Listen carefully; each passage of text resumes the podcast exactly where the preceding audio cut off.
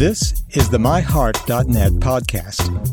This show is produced by Dr. Philip Johnson in conjunction with VitalEngine.com. Please welcome your host, Dr. Alain Bouchard, of Cardiology Specialist of Birmingham, Alabama, at St. Vincent's Medical Center, part of Ascension.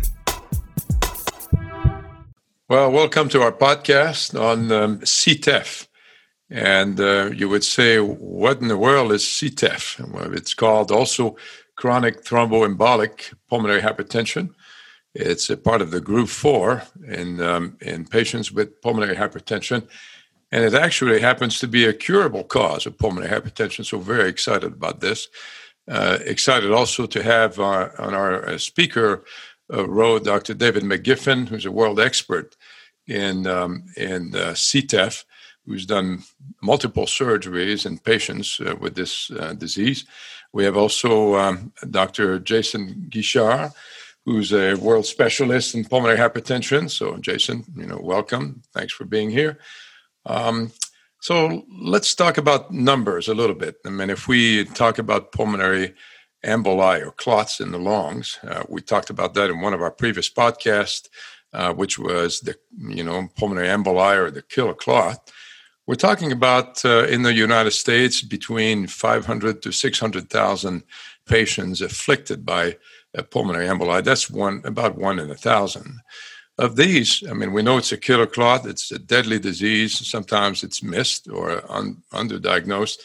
Maybe 60 to 100,000 patients will die from pulmonary emboli. So it's a very serious condition. Of these patients with pulmonary emboli, approximately 1 to 2% will develop this chronic condition, you know, called a. We're not talking about a very large percentage of patients, but it's such a, a huge and very prevalent disease that overall it's probably around 5,000 patients that can be afflicted with uh, CTEPH. Uh, and if we look at the operations that are being performed yearly, only maybe four, maybe four, 450 uh, surgeries for CTEPH are being performed. It's a very, very small number, which means a lot of uh, patients are being missed or maybe undiagnosed. And uh, this is why we wanted to do a podcast on this because uh, it's a curable disease and uh, it's difficult to uh, diagnose. So here we are. and maybe I could start with you, Jason. If we talk about pulmonary embolus, um, someone who has a pulmonary embolus or a clot going into the lungs, what is the normal process of the body resolving or dissolving uh, this clot, and, and how long does it take to resolve it?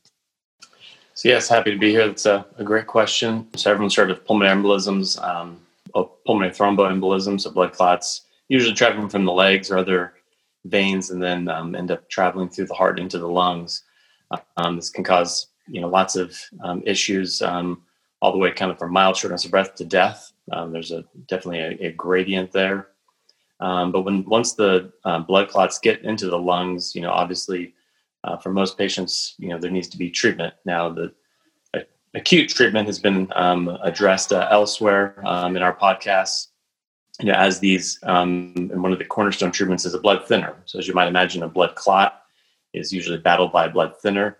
Um, and as the blood thinners, you know, get on these clots and into the um, the pulmonary arteries, um, the uh, clot will begin to dissolve. Um, and the timing of that is, you know, different and dependent largely on the clot burden, you know, how well some of these, you know, clot busters or blood thinners can get into the clot.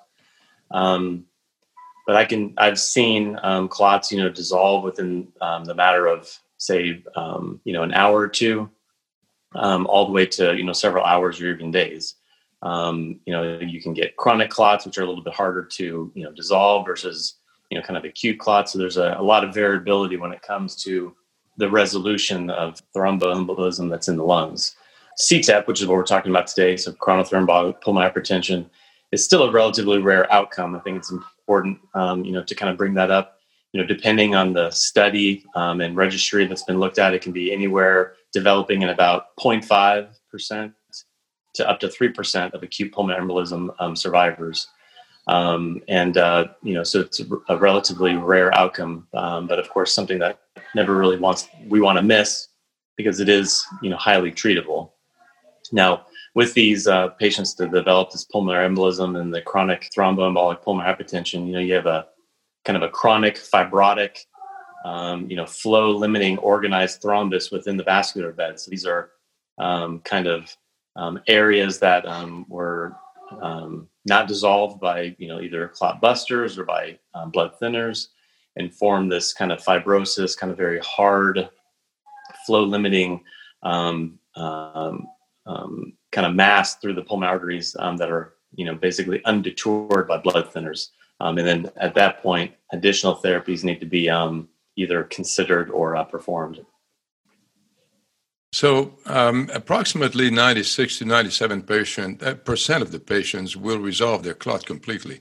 But you have some patients that take a little bit longer. If you do, for example, VQ scans and, and you follow the resolution uh, of the filling defect or, or, you know, what the clot caused, some patients will take up to six months before resolving uh, their VQ scan or to, become normal. Yes, that can be true. Yeah, so this can take, um, you know, and some patients can take, you know, weeks to months to resolve if it ever does resolve, um, and then some patients can be, you know, literally in the matter of, you know, hours to minutes, you know, depending on, you know, if they received thrombolytic agents or not. Um, I've seen rapid turnaround and resolution of even large clots um, within and around the heart, you know, even within, um, you know, several minutes to hours. So I think a lot of it just depends on you know kind of the the composition of the clot, um, the age of the clot, where the clot is. Um, but uh, yes, it can be anywhere from you know hours to you know several months. Um, you know for each individual patient. So, so Alain, let me just yes. make a, a, point here um, that not everybody that doesn't resolve a pulmonary embolus ends up with CTEPH, But many patients who have a, an embolus, pulmonary embolus, still have symptoms, as you mentioned, that may go on for many, many months.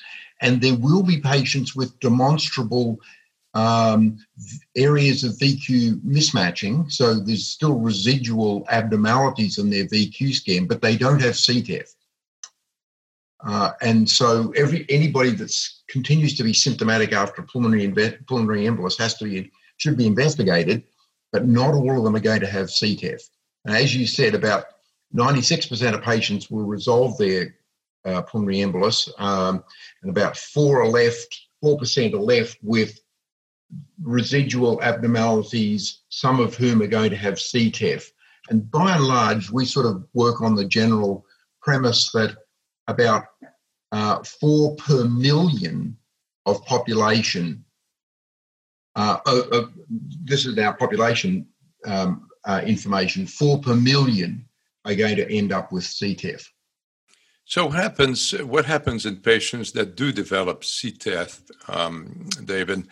Uh, you know, obviously they don't quite resolve their their clot or, or the, the thrombus, you know, in the pulmonary artery, but something else happens uh, that really kind of triggers this this re- vascular reaction, this thickening of the uh, of the blood vessel in the pulmonary arteries.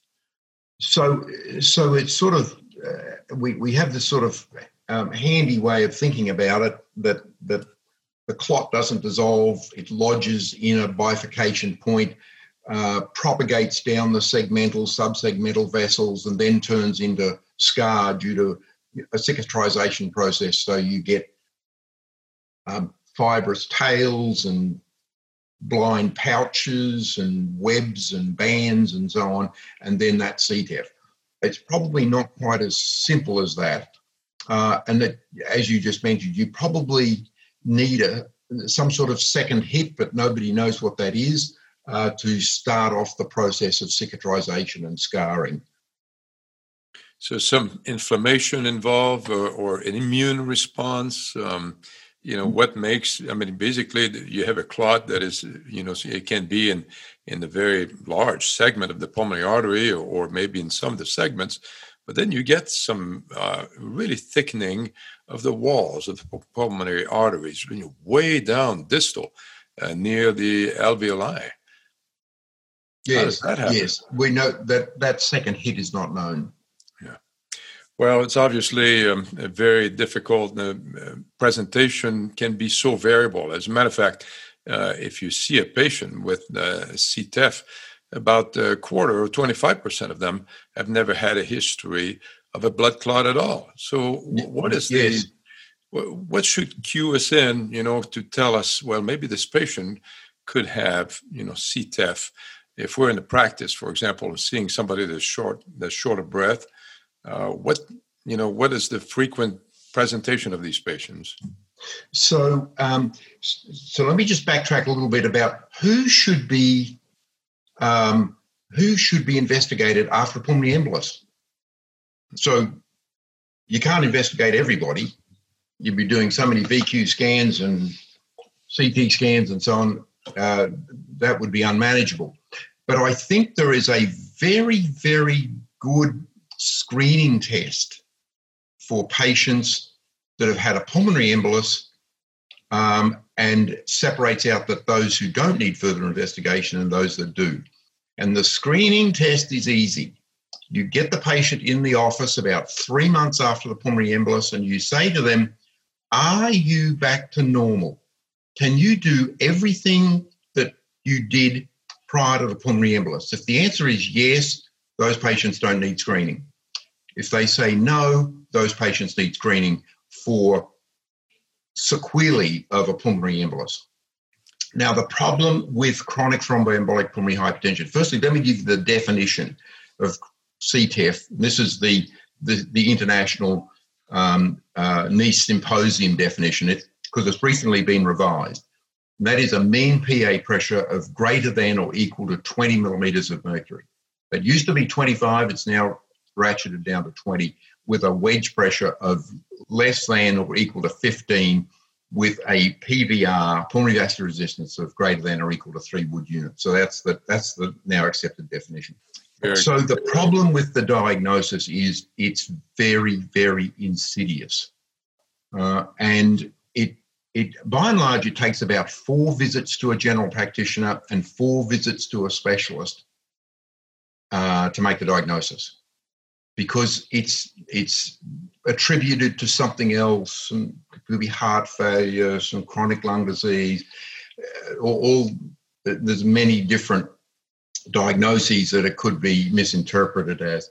So, um, so uh, frequently these patients uh, turn up uh, very late, uh, already with uh, severe right heart failure. It's very difficult, David, because um, only 75% of these patients will have a confirmed PTE prior to presentation. Um, barely half of them will have a history of DVT, and uh, maybe just maybe a third of them uh, will come to you uh, for a repeated PTE. You know that means it's, yes. not, you know they've had you know more than once. So, but I think your point is is very well taken. If you do have a history of a blood clot somewhere, whether it's a DVT or whether it's a PTE or pulmonary embolus, you know, this post um, this post uh, PTE syndrome or this you know post um, embolic syndrome of still not being back to your normal self, you know, still being short of breath is very very important. It should cue us in to do a little further investigation and probably uh, you know the best and the cheapest maybe that that VQ scan, you know, which we could do as an outpatient. Yes, but if you're completely back to normal, right, you don't Absolutely. need it. Yeah. Mm. Well, what are the risk factors to develop uh, CTEPH, Jason? Um, I mean, are, are some you know patients um, uh, more predisposed to develop uh, chronic thromboembolic syndrome?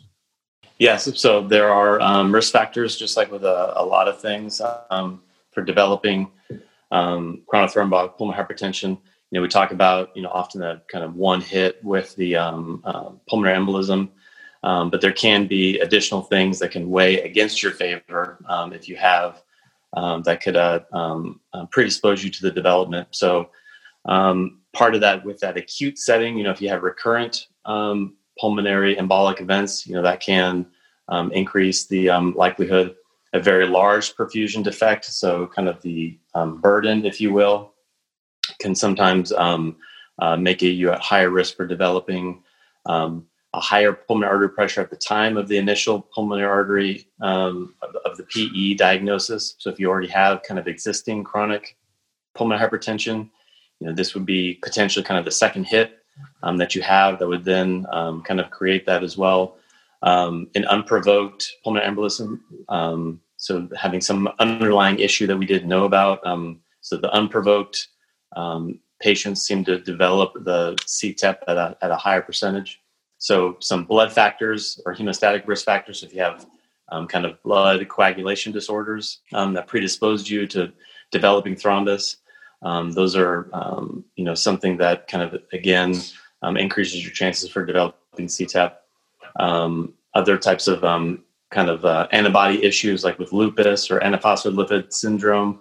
it seems that these patients with kind of these underlying issues can develop um, CTEPH at a higher percentage than um, than the regular population, and some associated medical conditions that can also do that as well. So prior splenectomy um, um can do that as well. Chronic inflammatory disorders like your rheumatoid arthritis, um, even you know gout, uh, some of the kind of chronic inflammatory issues, you're probably all inhibiting some of the natural factors that break down clots, um, predispose to CTEPH. Um, there's also some evidence that you know hypothyroidism and underlying malignancy can as well. So there are some underlying kind of patient factors that can predispose or um, you know increase likelihood of developing um, uh, chronic thromboembolic pulmonary hypertension. Um, so those are you know all things that your physician will kind of keep in mind um, when when evaluating you uh, in the office. Very good. So unprovoked pulmonary embolus a very important factor, as well as the if the embolus is large enough to cause significant problem with the right ventricle, a large burden, um, as well as certain patient like you mentioned. You know, is there something with hypothyroidism, David, um, that you know if you have a low thyroid, why should that make you more prone to develop, um, you know, CTEPH? I've actually never heard of that before. Never, so never you, understood you, that one. You know, I guess yeah. If you're hypothyroid, up on me there, Jason. Um, I didn't. I've never heard that one before. But many of the things that you've described are risk factors for pulmonary emboli. Um, but what makes it progress to chronic thromboembolic pulmonary hypertension? Well, uh, they're, they're, that's what we don't understand. Uh, and there are no doubt, or well, there are likely uh, genetic abnormalities with fibrinolysis uh, that um, so we so you make abnormal clot and the the the lytic mechanism's abnormal. So it's probably something along those lines. So David, let's say you know this patient goes untreated, you develop you know CTEPH. What's the natural history? I mean, it's a pretty bad disease, isn't it? Yes, it is. Uh, so uh, the natural history is poor, um, and there's information from back in the 1980s, which is still sort of relevant. Uh, you know, although the the landscape of treatment for CTEPH has changed with BPA, balloon, balloon pulmonary angioplasty, medical therapy, and and uh, pulmonary endarterectomy. Um, so, the, the, so what was described back in the 1980s is probably still relevant today. So your survival is dependent on your mean PA pressure. So let's say your mean PA pressure is around about 50 millimeters of mercury. So by two years after that the diagnosis, you've got about a 20% chance of being alive. So, so it's a very mortal condition. Yeah, I mean, I guess if your normal uh, mean PA pressure probably around 12 to 15, uh, so if your pressure is less than 20, uh, you know, you don't really, your prognosis is very good. But, you know, as you mentioned, the higher the mean PA pressure, 40 and 50, only 5 to 10%, you know, will survive. That's a very, very um, deadly condition if left untreated. Uh, so, uh, Jason, what, what is the workup, the classic uh, or typical workup of a patient that you suspect CTEPH? Yes. So, you know, a lot of times, you know, these patients' symptoms, as we've talked about a lot in these podcasts, you know, shortness of breath, um, dyspnea on exertion, just kind of overall fatigue, you know, not feeling well. You know, these unfortunately um, symptoms can, you know, happen with a lot of disease processes. So you um, by and large need additional information, and we largely have that. You know, when we see patients, you know, because these patients have been very miserable, people will order lots of different testing and different tests, and then um, things will usually kind of um, become abnormal, and then they'll eventually get to a specialist. So usually, kind of the first things with kind of the signs and symptoms of um, pulmonary hypertension is usually where it starts with, right? That's how these patients initially get funneled, um, you know, to, to expert centers. Um, you know, you do a um, you know, chest X-ray, pulmonary uh, pulmonary function tests, um, EKG, um, echocardiogram. You know, kind of all the standard initial workup for someone with shortness of breath. Looking at both the heart and the lungs. Generally speaking, what will happen is that the echocardiogram, so the ultrasound of the heart, will show pulmonary hypertension. So it's usually kind of the first kind of gateway, usually the first thing that um, is noticed, um, you know, with a patient that's having these symptoms. So that will usually um, land someone into a pulmonary hypertension clinic or specialist, and then that'll start the cascade of events to evaluate that. And usually, kind of the big gatekeeper for CTEPH is, um, as Dr. McGiffin talked about already, is the ventilation perfusion lung scan or the VQ scan. Um, so this actually looks at the um, um, perfusion of the lungs as well as the ventilation of the lungs, as the, the name suggests. And if there are um, segmental or larger um, unmatched perfusion defects, meaning um, you don't have, you know, there's an issue with the flow and ventilation, and it's abnormal, then that will clue you in that there could potentially be um, CTEPH. Coronary thrombotic pulmonary hypertension is the is the cause of the patient's pulmonary hypertension. Now, real quick, if it's normal, you know, the VQ scan is very sensitive. So this is an excellent test, um, and we hold it in high regard. If you have a normal scan, then then CTEPH, so chronic thromboembolic pulmonary hypertension, is excluded. Now, we'll get to this in a you know later in the podcast. Post PE syndrome, um, or um, what's often called CTED, or chronic thromboembolic disease, is different. So you can actually have a normal P, uh, um, VQ scan, um, and then maybe have one of those other syndromes. But let's just talk about the pulmonary hypertension specifically. So if that's abnormal, um, then uh, that would usually trigger the right heart cath. Um, and as Dr. McGiffin suggested, you know, mean pulmonary pressure greater than 20, a wedge less than 15 in the presence of um, an abnormal VQ, VQ, scan will then kind of lead you in that um, diagnosis. Um, now, at that point, you need to determine if someone is a surgical candidate. Um, so, there are a couple different ways of doing that. Um, one would be either catheter-based pulmonary angiography or CT-based pulmonary angiography. Um, there are also some people, you know, doing MRI as well. But for those two things, you basically look at the anatomy of the pulmonary arteries um, and you know often with a, a, surgical or interventional specialist to you know kind of get a group multidisciplinary decision about how to proceed forward. You know everybody consider the ct or cta of the lungs almost a gold standard for uh, you know detecting an acute pulmonary embolus. But you know for CTEPH i guess we're relying primarily on whether the patient has an abnormal vq scan or abnormal ventilation to perfusion, you know, defect, and it, could be quite difficult, I guess, with the CT uh, to to detect um, a condition like CTEPH, isn't it? Uh, no, no. Um, there's a there's a, a form of CT scan called dual energy CT, which is sort of relatively new, uh, that gives you much more precise imaging of the pulmonary vasculature, and you can see the perfusion much better as well. So at the Alfred, we use dual energy CT scanning. Um, for surgical decision making, we still rely on pulmonary, pulmonary angiography. Um, many centers have stopped doing it. Uh, you need some sort of angiogram. Uh, you know, it could be an MR angiogram, a CT angiogram, uh, and they're happy to make the surgical decision making on that basis. But we still do a catheter-based pulmonary angiogram. And this and how it's done is actually very important um, because you've got to let the camera run on for uh, at least about seven seconds so you can look at the perfusion of the lung to give you clues about where the holes are in the perfusion and uh, and and different views so you make sure you um, don't have uh, overlap of different vessels then you can get very exquisite pictures of the thromboembolic disease.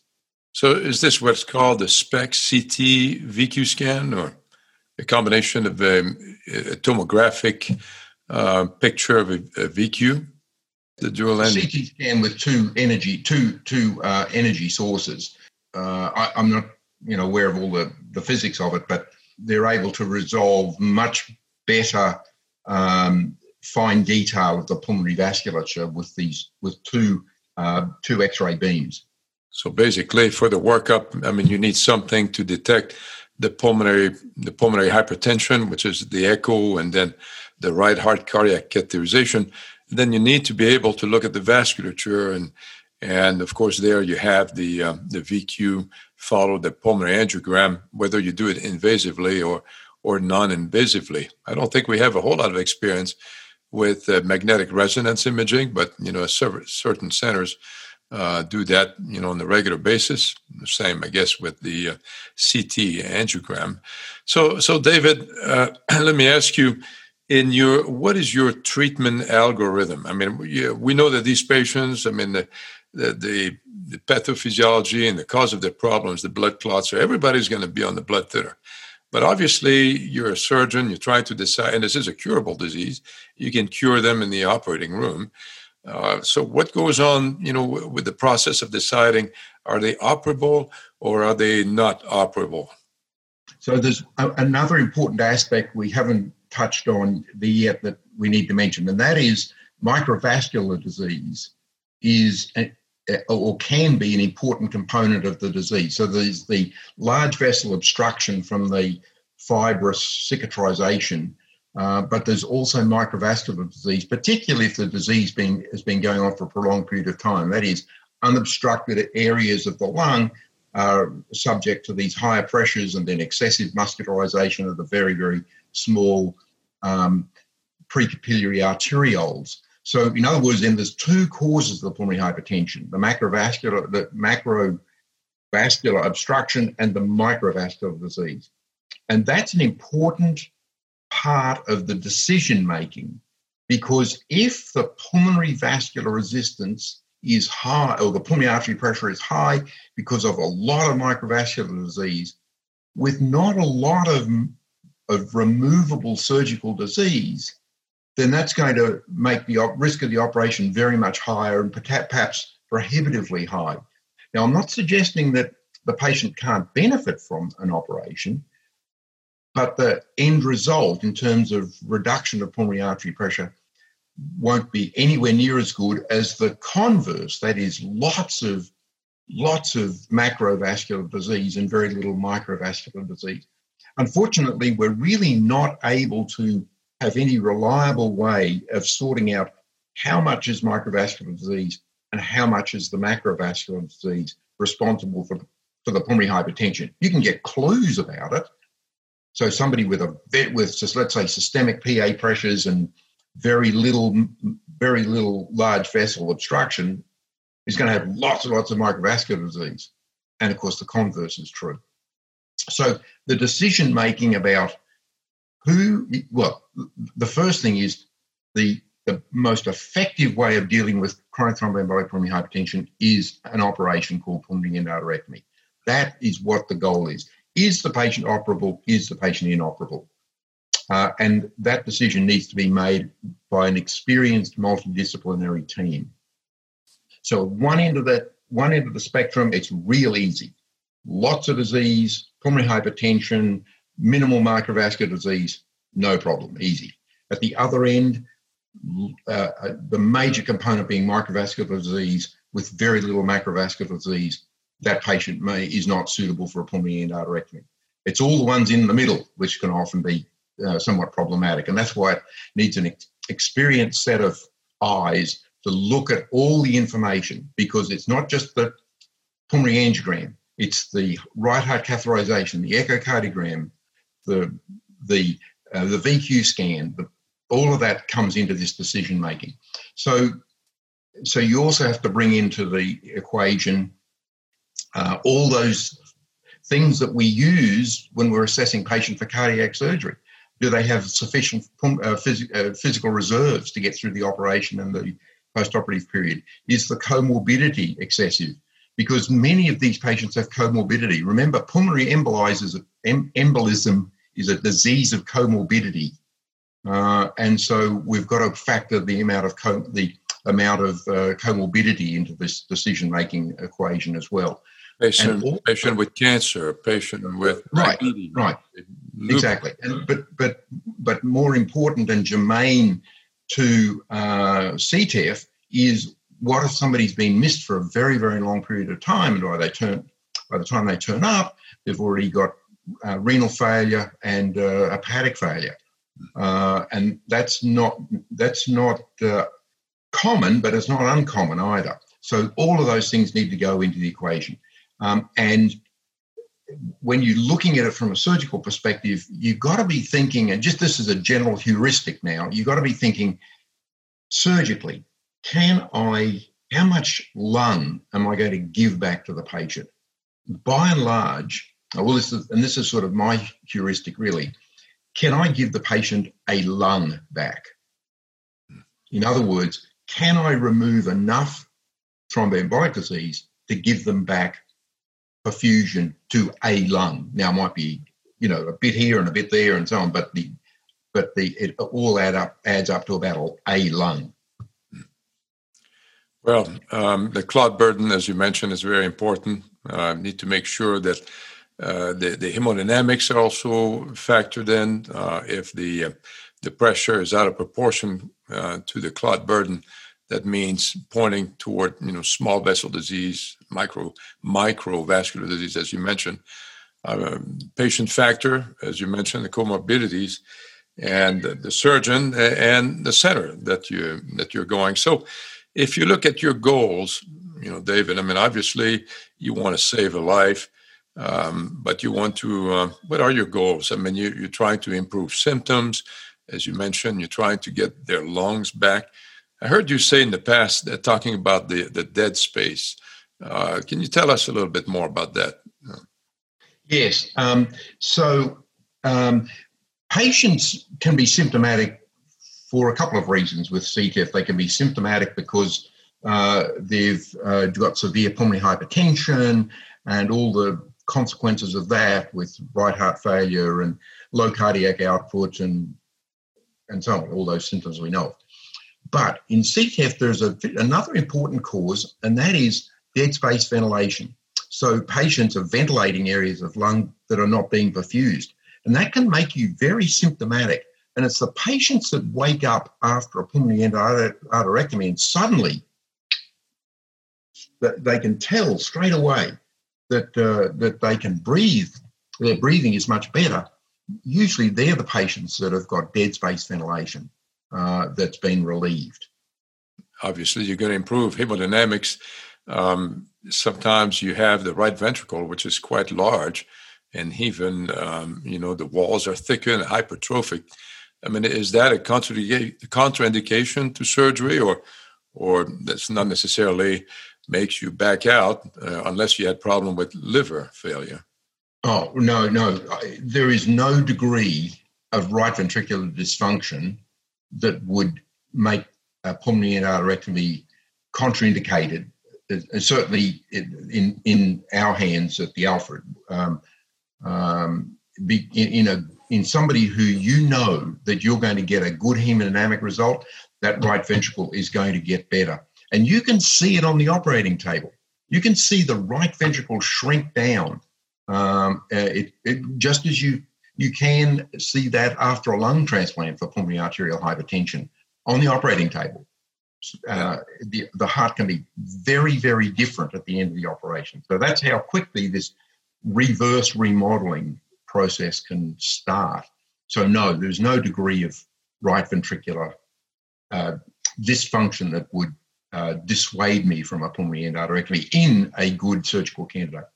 Right. I can see how the right ventricle is going to be happy to pump against pressure that are 20 millimeters or less versus uh, 40 or 50 millimeters of uh, mercury. That's quite an afterload that you eliminate right right away. Yes, you don't you don't you don't get that sort of hemodynamic result straight away. Um, you can immediately after the operation in the operating room, the pulmonary artery pressures may be very much lower because you've you've removed the impedance to ejection, but that PA pressure continues to fall.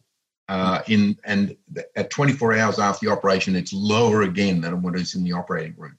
Amazing. And the other question is that's important to, to mention is that when do you make a decision about reinstituting pulmonary vasodilator drugs after a pulmonary endarterectomy?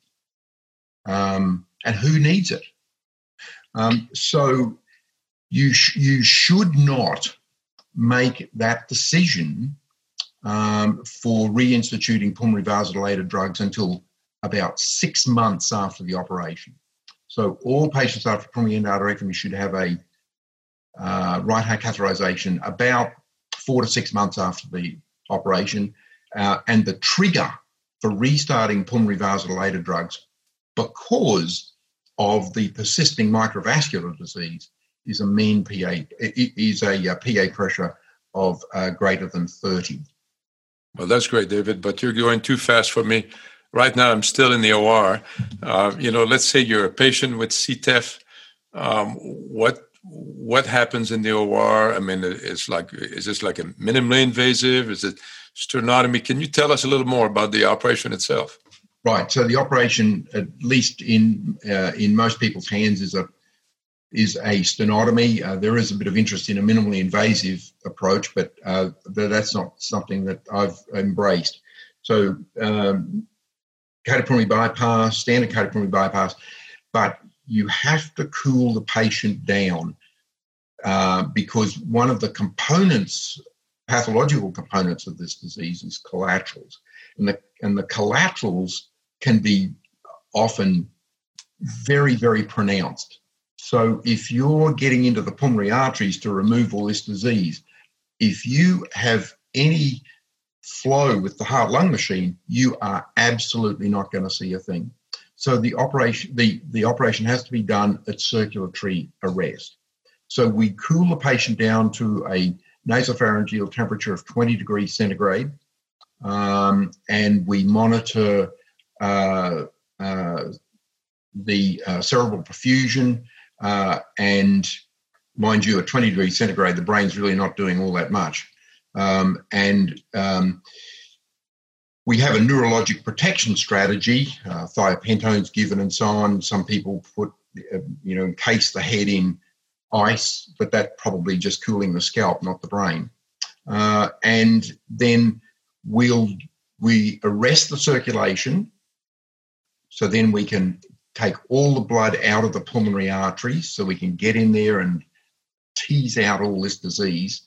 Uh, and then we reperfuse the patient uh, at the end of 20 minutes for 10 minutes and then circulatory arrest again. So 20 minutes uh, arrest, 10 minutes reperfusion. And that's a very safe strategy from a neurological protection uh, angle. So um, in 20 minutes, you can do a whole lung. You'll do the left lung yeah, to start with. Yeah. Yep. And obviously, this is not embolectomy like you do in the no, acute no. pulmonary This is really a thrombectomy, which is really well. well what, what, do you do exactly? You dissect well, the artery.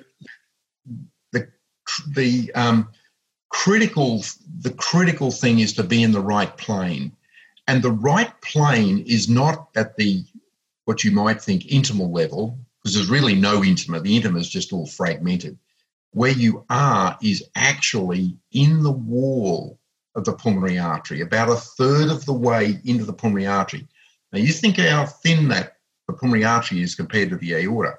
So, um, so you've got to know that you're in the right plane. Now there are clues that tell you that you're in the right plane, and then you have to follow this plane of dissection out as far as it'll go.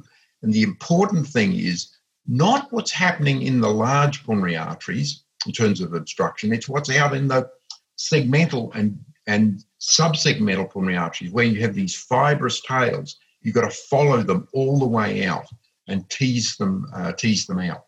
That's what's going to make it an effective operation hemodynamically. So, so you're you're you're pulling gently on this, you know, uh, fibrotic clot, you know, system, while dissecting the wall.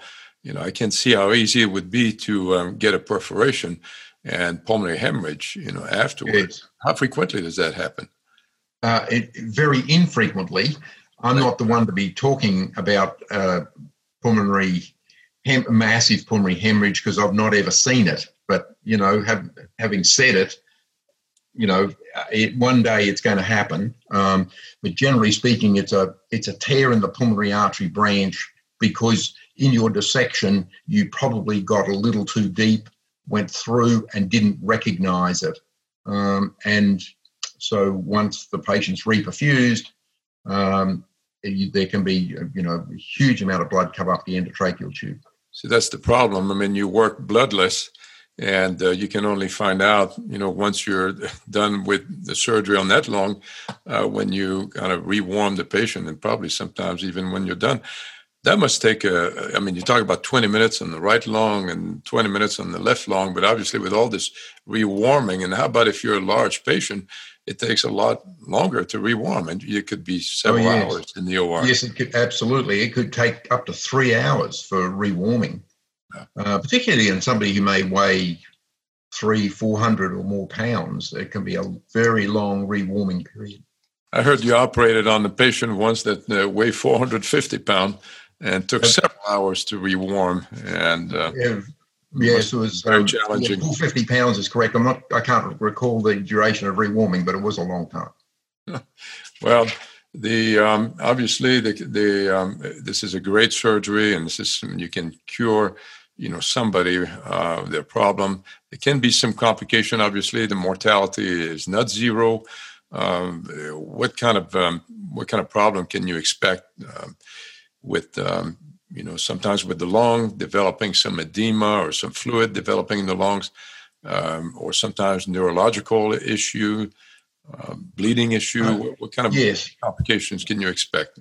Yes. Um, well, there is the, there are the usual risks that we see um, after any form of cardiac surgery in high risk patients, particularly those coming to the operation with renal dysfunction and hepatic dysfunction. But the ones that are specifically germane to the operation of pulmonary endarterectomy, the complications uh, can be pulmonary edema, a reperfusion pulmonary edema. Now, that's always talked about it's a sort of a reperfusion injury that's sort of not all that different from what we see after lung transplantation sometimes, a sort of a reperfusion edema. Having said that, you know, it's actually very, very uncommon these days to see a substantial reperfusion pulmonary edema. Um, so most of the mortality is related to massive um, pulmonary artery hemorrhage because there's been a tear uh, that hasn't been recognised. The way there are lots of ways of dealing with that, but and it all happens in the operating room. But but uh, it's a managed. It, it's the way it's managed is to try and decide which lung it is and put a bronchus blocker in and put the patient on ECMO uh, and, uh, and and odds are that that air, that tear, if it's not all that big, is going to just clot off. Uh, and and with a massive pulmonary hemorrhage, it would be pretty unusual these days uh, to result in a patient's death. Um, persistent pulmonary hypertension, that is lots of microvascular disease. Perhaps the amount of microvascular disease was underestimated and there wasn't as much macrovascular disease as was predicted. Uh, and so the patient comes off bypass. Uh, there's still severe pulmonary hypertension.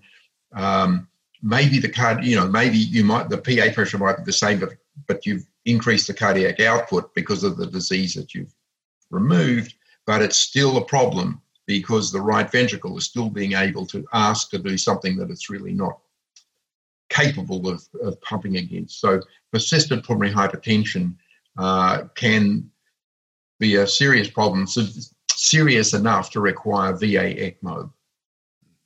Uh, and then there are all the usual things about you know re- renal dysfunction afterwards. It's not uncommon to have um, a um, oxygen requirements um, for some time after the operation because you've created a shunt uh, because you've got uncontrolled blood flow in an endarterectomized segment of pulmonary artery. So now you've got excessive uh, blood flow for the ventilation, Uh, and so patients can be quite hypoxic. And I have seen that hypoxia severe enough to require VV ECMO for a period of time. Uh, but then that, that need for additional oxygen will eventually disappear. So, um, and we're going to talk to Jason a little bit in a little bit about this persistent pulmonary hypertension, which can occur between 15 and 20 percent after the surgery. But all of this point to the importance of seeking a surgeon who's done a lot of these procedures and uh, seeking a center that is um, uh, that is a referral center for CTEPH. I mean, obviously, the more procedures you do, there's there's an inverse relationship with mortality, isn't it, David? Yes, that's correct. But it's not only the operation itself, it's the decision making surrounding the operation too. Which patients are suitable and which patients are not suitable for pulmonary arterectomy. And, and a program that has a very small volume is going to be understandably conservative. Uh, and there will be patients that don't get an operation uh, that really should. Yeah. So I guess if you if you're you know were labeled inoperable, it would be worthwhile to get a second opinion, particularly in a center that does a lot of them. That's correct. Tell us uh, a little bit about the uh, the post-op care, David. Um, someone has had you know um, a surgery for CTEPH. Um, uh, you extubate these patients early. How long did they How long did they stay in the hospital? Uh, what kind of treatment? Um, are they are they on after their operation? Yes. Um, so once again, there's a spectrum of of pay, of the of the course of a patient after pulmonary endarterectomy. At one end of that, that spectrum, there are patients that have a dramatic hemodynamic response, um, and uh, those patients uh, we we wake them up. Now they take a little longer to wake up because they've had a pretty deep anaesthetic and they've had thiopentone as part of the neurologic protection strategy. So by the next day, they're awake, and we'll often get those extubated, uh, those patients extubated 24 hours after the operation.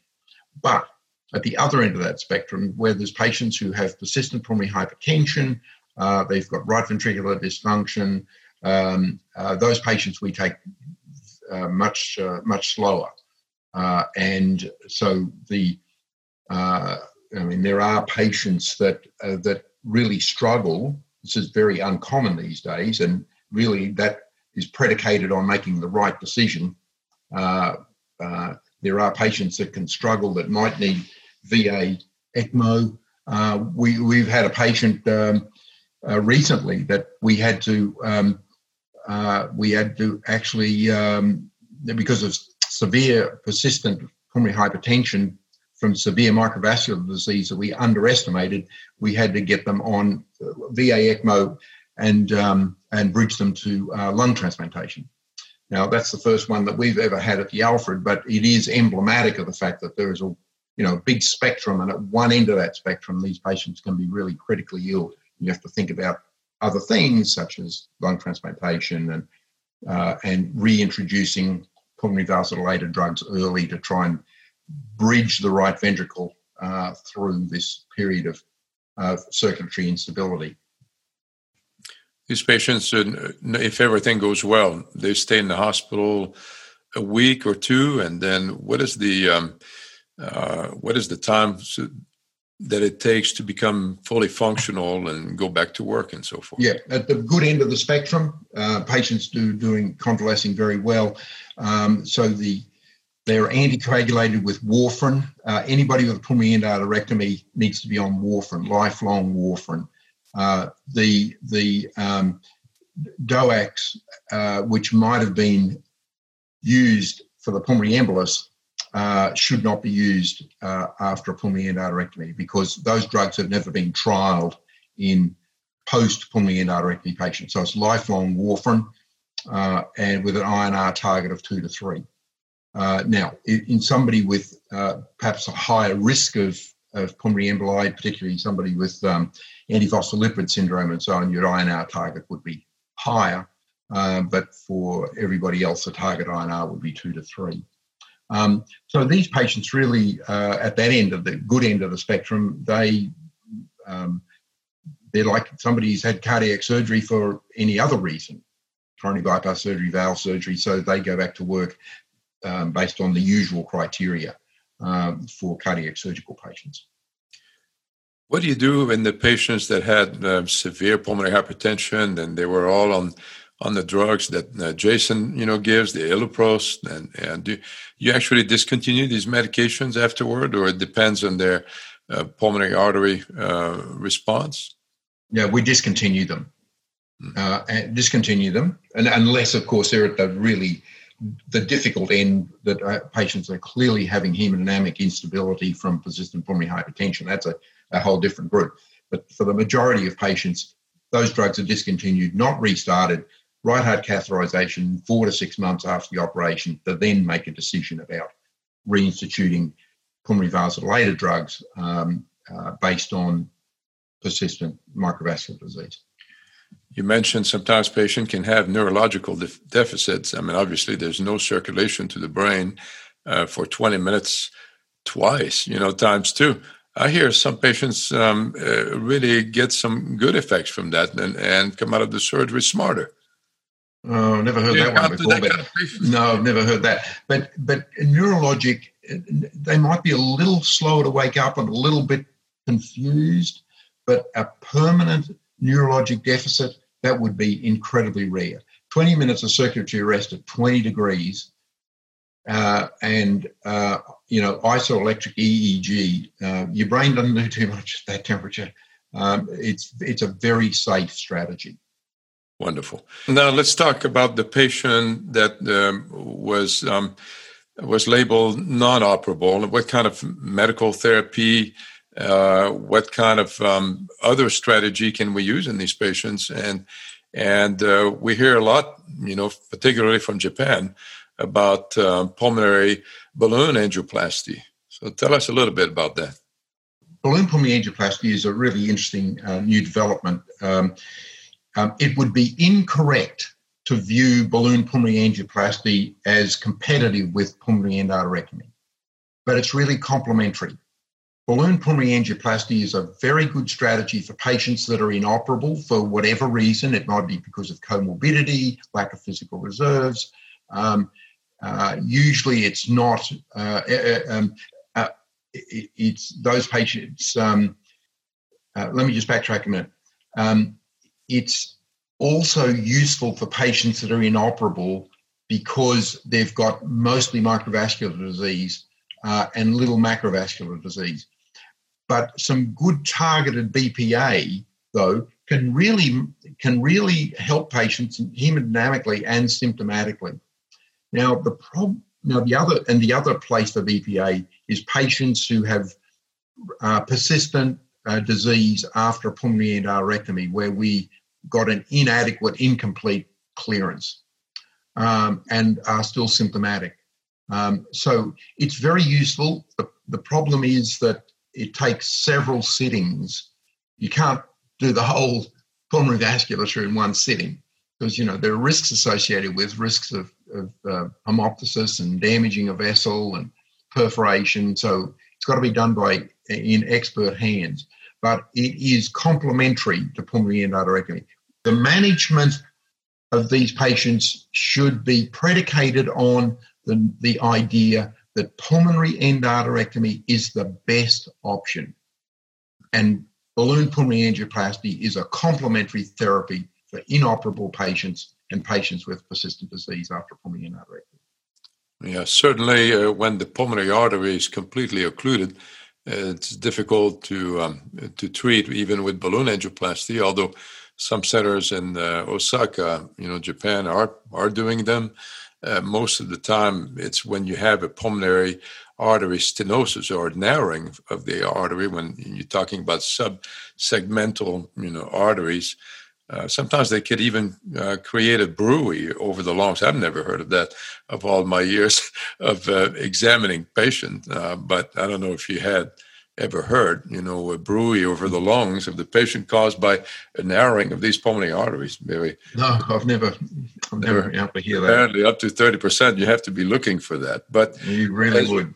As you mentioned, uh, several sessions. I mean, obviously, you, you reopen an artery of the lungs, bringing a lot more blood, and could cause some uh, revascularization, um, hemorrhage, and um, you know they, they, have to come for three or four sessions.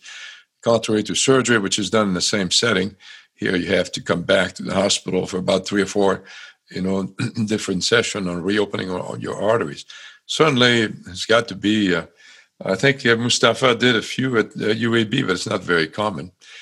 Um, but there's still medical therapy, um, Jason, and and there is this medication, Riociguat, which has been approved particularly for patients with group 4 uh, pulmonary hypertension. Can you tell us more about some of the results with that?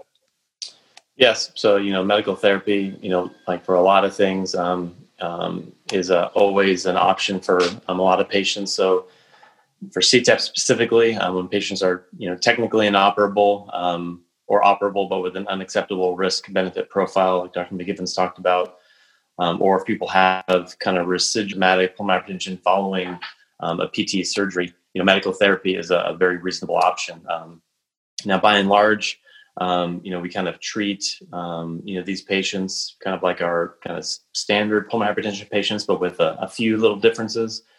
Um, you know, you've suggested one. So riociguat or Adempas is a medication that kind of has that uh, label for for patients with CTEP um, it is a soluble um, guanylate, guanylate cyclase stimulant, um, kind of in the same class as the um, nitric oxide you know, pathway, similar kind of pathway that the PD5 inhibitors work on. So this trial was the CHEST one trial. So there was two trials, CHEST one and CHEST two. So CHEST one was a randomized, double-blind, placebo-controlled trial um, that improved the PVR, pulmonary vascular resistance, and the six-minute walk distance um, after 16 weeks um, in the patients with CTEP. So CHEST 2, which was kind of a follow-up extension trial, um, showed persistent efficacy for um, up to a year. So that was, you know, kind of what really landed riociguat kind of on the map um, in the pulmonary hypertension world, specifically for the WHO Group 4, which is the CTEP that we're talking about, although it's also used in, um, you know, WHO Group 1 as well. so there are other uh, medications as well. You know, riociguat kind of gets that gold star, so to speak, um, you know, for that indication. Um, but kind of moving down the line with the other classes of medicines that we've talked about previously in the other pulmonary hypertension podcast, also have some data as well. So the PDE5 inhibitors, you know, sildenafil and tadalafil, um, there's been kind of pilot studies, um, you know, looking at those at reducing pulmonary vascular resistance.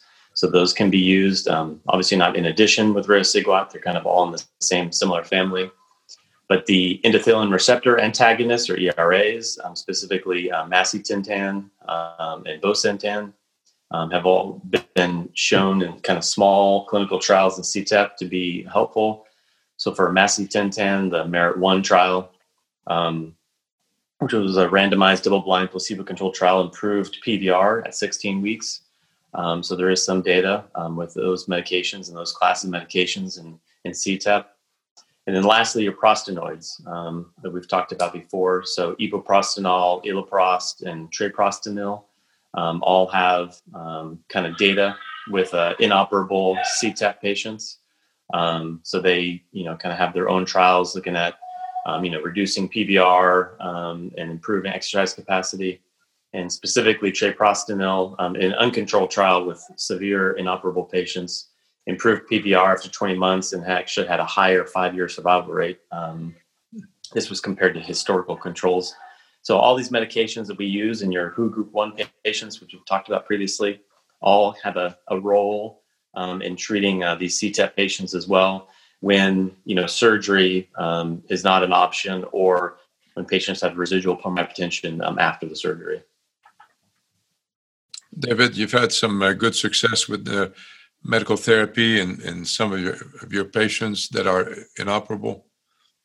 Yes, um, but you know the the substrate is still there uh, for pro- for progression of the disease and progression of the subsystem dysfunction too. So yes, they can be improved, but what we try and do is um, if we can identify some BPA targets um, then we will certainly start the these this uh, specific pulmonary vasculitis, but we will do whatever we can to uh, uh, use BPA.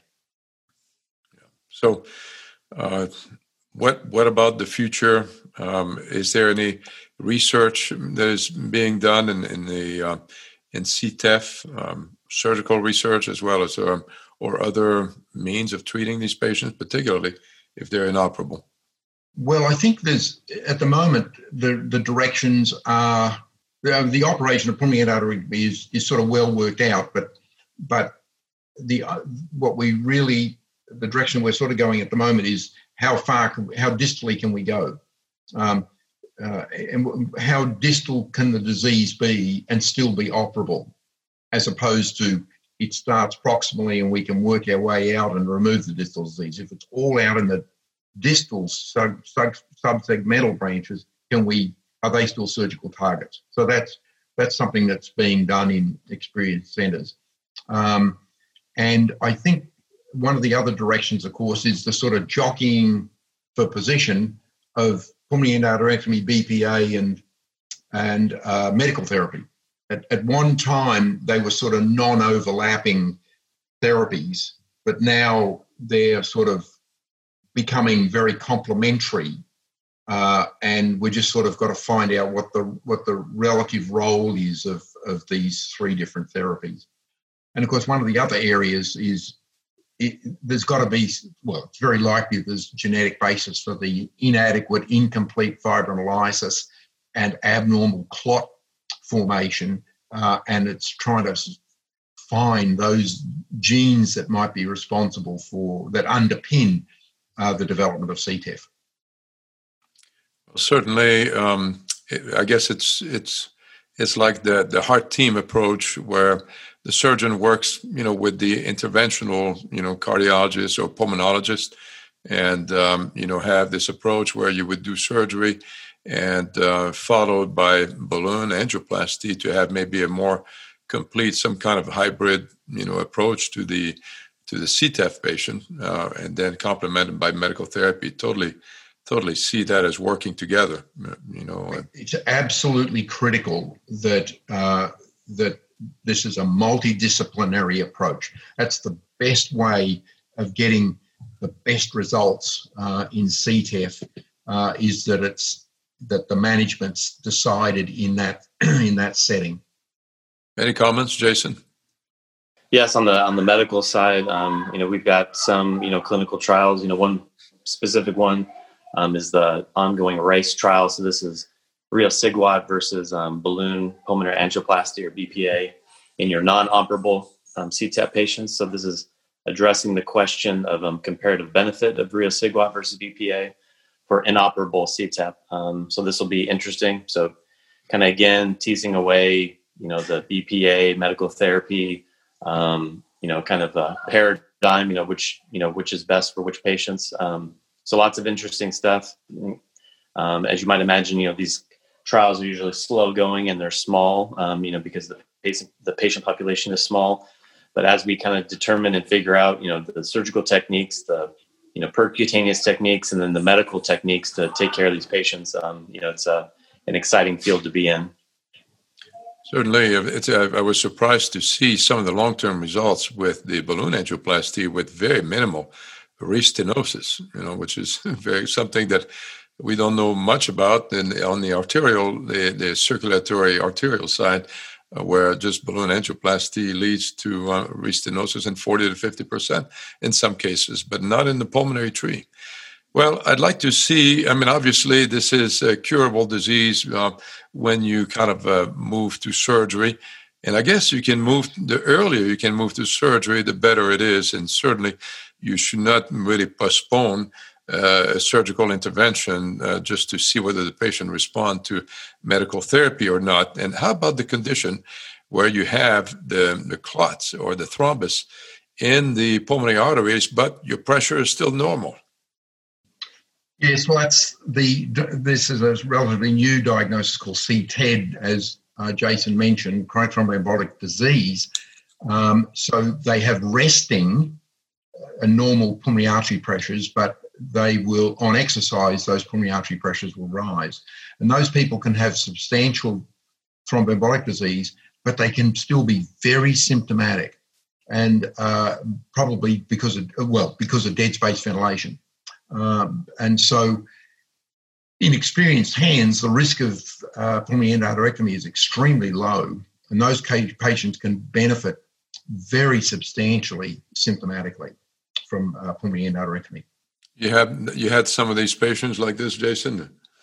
Yes, I have, and um, you know, you really feel for these patients. Um, you know, post PE syndrome and, and CTED is, um, you know, actually kind of a, a growing awareness, um, which is always, you know, kind of the in these rare diseases. You know, these types of things always, you know, take time. You know, for people to come aware and to have a critical number of patients where you kind of notice, you know, these kind of patterns and um, and then the field um, begins to kind of take notice as a field. Um, you know, it's, it's, a it's actually a fascinating disease process. You know, um, you know when you talk about circles, you know, kind of the big circles are all patients with a PE, which we, as you know, we've talked about before, just a few percent. You know, we're anywhere from a half percent to three percent get full blown CTEPH. That is just kind of the very kind of tip of the iceberg. There's a lot of um, you know overlap in between there. Um, these you know patients with um, you know symptoms of reduced functional status that you can't put your finger on. People are patients with persistent thrombi, and then patients with kind of measurable limitations in cardiopulmonary function um, um, that are still very symptomatic um, and largely kind of provoked by exercise. So this has been one of the main things that exercise right heart caths or right heart cath with exercise has kind of risen towards the top four for kind of differentiating. So a lot of these patients are fine at rest or relatively fine at rest. Um, it's really when they exert themselves is when they have these issues.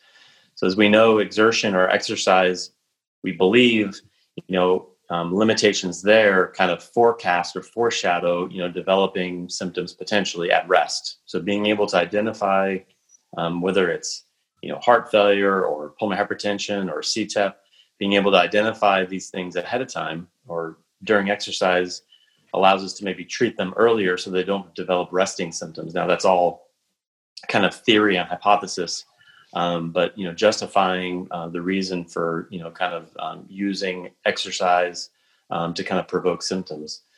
Now um, you know it's still you know kind of a difficult thing. You know as you might imagine, people don't agree necessarily on how to treat it, um, what to do about it.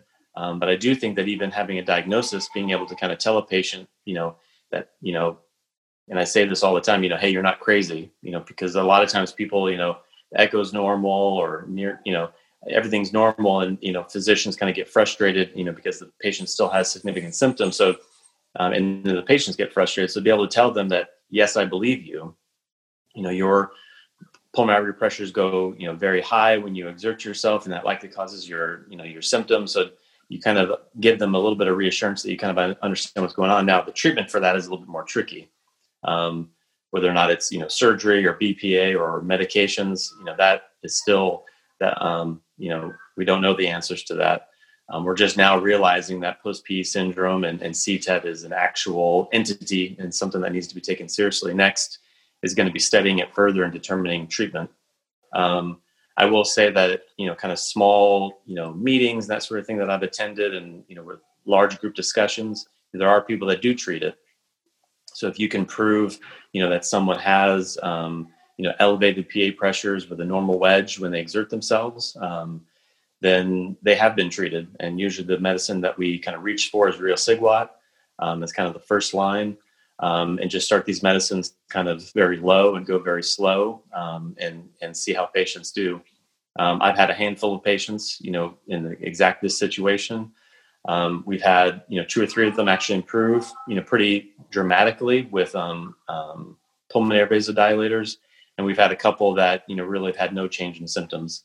so I mean, it's a very kind of inexact science. I think a lot of times in medicine, you know, you just kind of try um, and and uh, and provide patients options. You know, obviously limiting expectations, but if they get a benefit, you know, from these medicines, then that's great. And if they don't, then you stop the medicines and you know wait for more information to kind of trickle in, you know, from research. But uh, I find this, Dr. McGiffin, you can you know chime in as well. I, I find this very fascinating. This post PE syndrome and CTED. Um, you know, how to diagnose it, you know pathophysiology behind it, how to treat it. I think it's going to be a, a very interesting, um, you know, kind of field, so to speak, an offshoot of CTEPH um, in the you know in the in the next few years. So, Jason, the, the, these patients have normal pulmonary pressure, but they, they do have clots in their in their pulmonary arteries, so their VQ scan is not normal, right?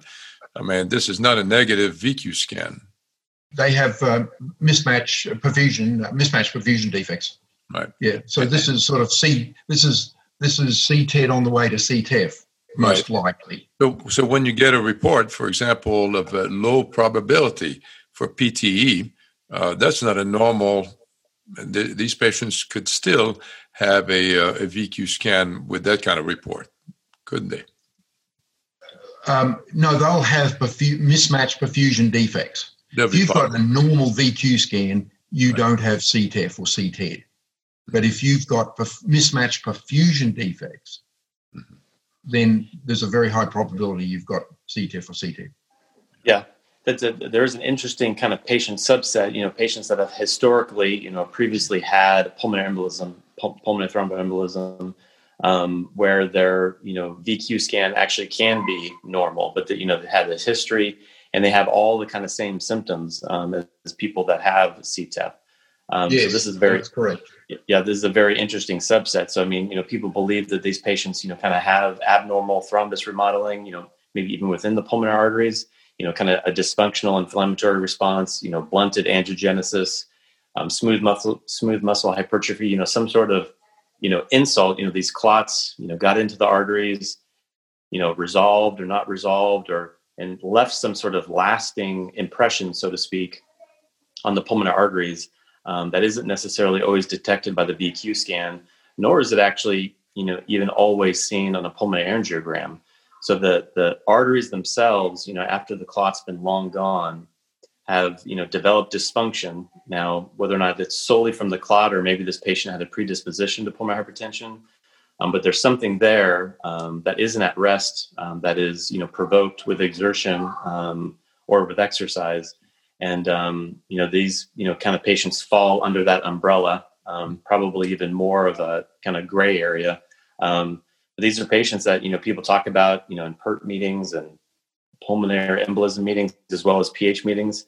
You know this kind of very sad um, you know patient subset where you know there isn't really anything identifiable on imaging or anything but clearly have symptoms and clearly have hemodynamic abnormal hemodynamic responses to exercise so what you do for these patients is, um, you know, very tricky.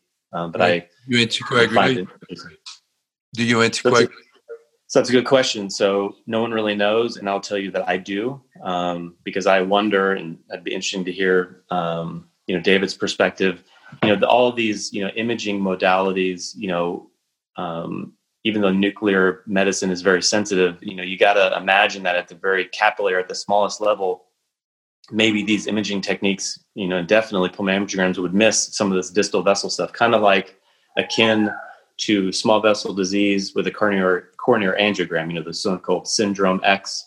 You know, you have this kind of slow flow in the coronary arteries and you, know, you don't see any blockages, but you can just imagine at the, the very small capillary level, you know, there's, you know, diabetic end products in there or other things that cause this slow flow. And even though you can't see anything, you can believe that this patient would have chest pain or have some sort of you know chest pain type syndrome. So i kind of liken it. Of course this is just me. Now i'm just kind of off on, on a tangent. So you kind of imagine maybe that that's going on the pulmonary arteries right? So you have these kind of this insult this very very distal kind of um, you know still precapillary um, issues, you know, that cause, you know, low flow, maybe impaired gas exchange, especially if you're exercising, you know, when you're trying to, you know, get increased cardiac output through the pulmonary vasculature, um, that causes limitations and causes these patients to be um, um, to be short of breath. Um, so that's kind of once again, you know, I've said this before, why this field is kind of exciting because no one really knows, and there's lots of hypotheses, and you know, I kind of have even my own kind of stealing it from kind of the cardiology world that we live in. Um, but I'd be happy to hear, you know, your your thoughts as well. But you know, some of these patients, I don't think you necessarily always see changes on VQ scan, but they've had a history of a PE, and it just makes you wonder if maybe that's playing a role. Yeah, I think you, that's an important point, uh, Jason. And as we mentioned earlier, not everybody that has ongoing symptoms after a pulmonary embolus has CTEPH. It's not, that's only a, a proportion of them, and that there are these patients that have ongoing symptoms. They don't have CTEPH on a VQ scan, but they have some abnormalities that are still that that uh, some abnormalities and, and, and symptoms, and they don't fit into the CTEPH CTED um, group, but we don't know what all that group's all about. But they can be very symptomatic, and we don't know how to manage them. And they're not patients that I see actually. Um, but I certainly know that it's a, can be a real diagnostic and therapeutic uh, conundrum. You operated on the CTED? Yes. They can be very grateful patients because often CTED patients that can be very symptomatic due to dead space ventilation. Well, gentlemen, I think this probably will wrap up our, our segment on the group four, CTEPH, um, patients with um, chronic thromboembolic pulmonary hypertension a curable disease by um, this um, incredible surgery uh, with uh, thrombectomy and um, remodeling of, of, the pulmonary arteries. Uh, something that is difficult to to find, and you have to sometimes, uh, in the workup of your patient, uh, rely on a very simple test like the VQ scan to lead you in the right direction curable disease. It's not very often that we see that in medicine. David McGiffin, thank you very much. Jason Guichard, thank you again for your great contribution on this podcast. Thank you, Joe. To learn more from our team of cardiologists, please visit us at myheart.net. You can also follow us on social media by searching myheart.net on Facebook and Twitter. And be sure to subscribe to this podcast so you don't miss our next episode.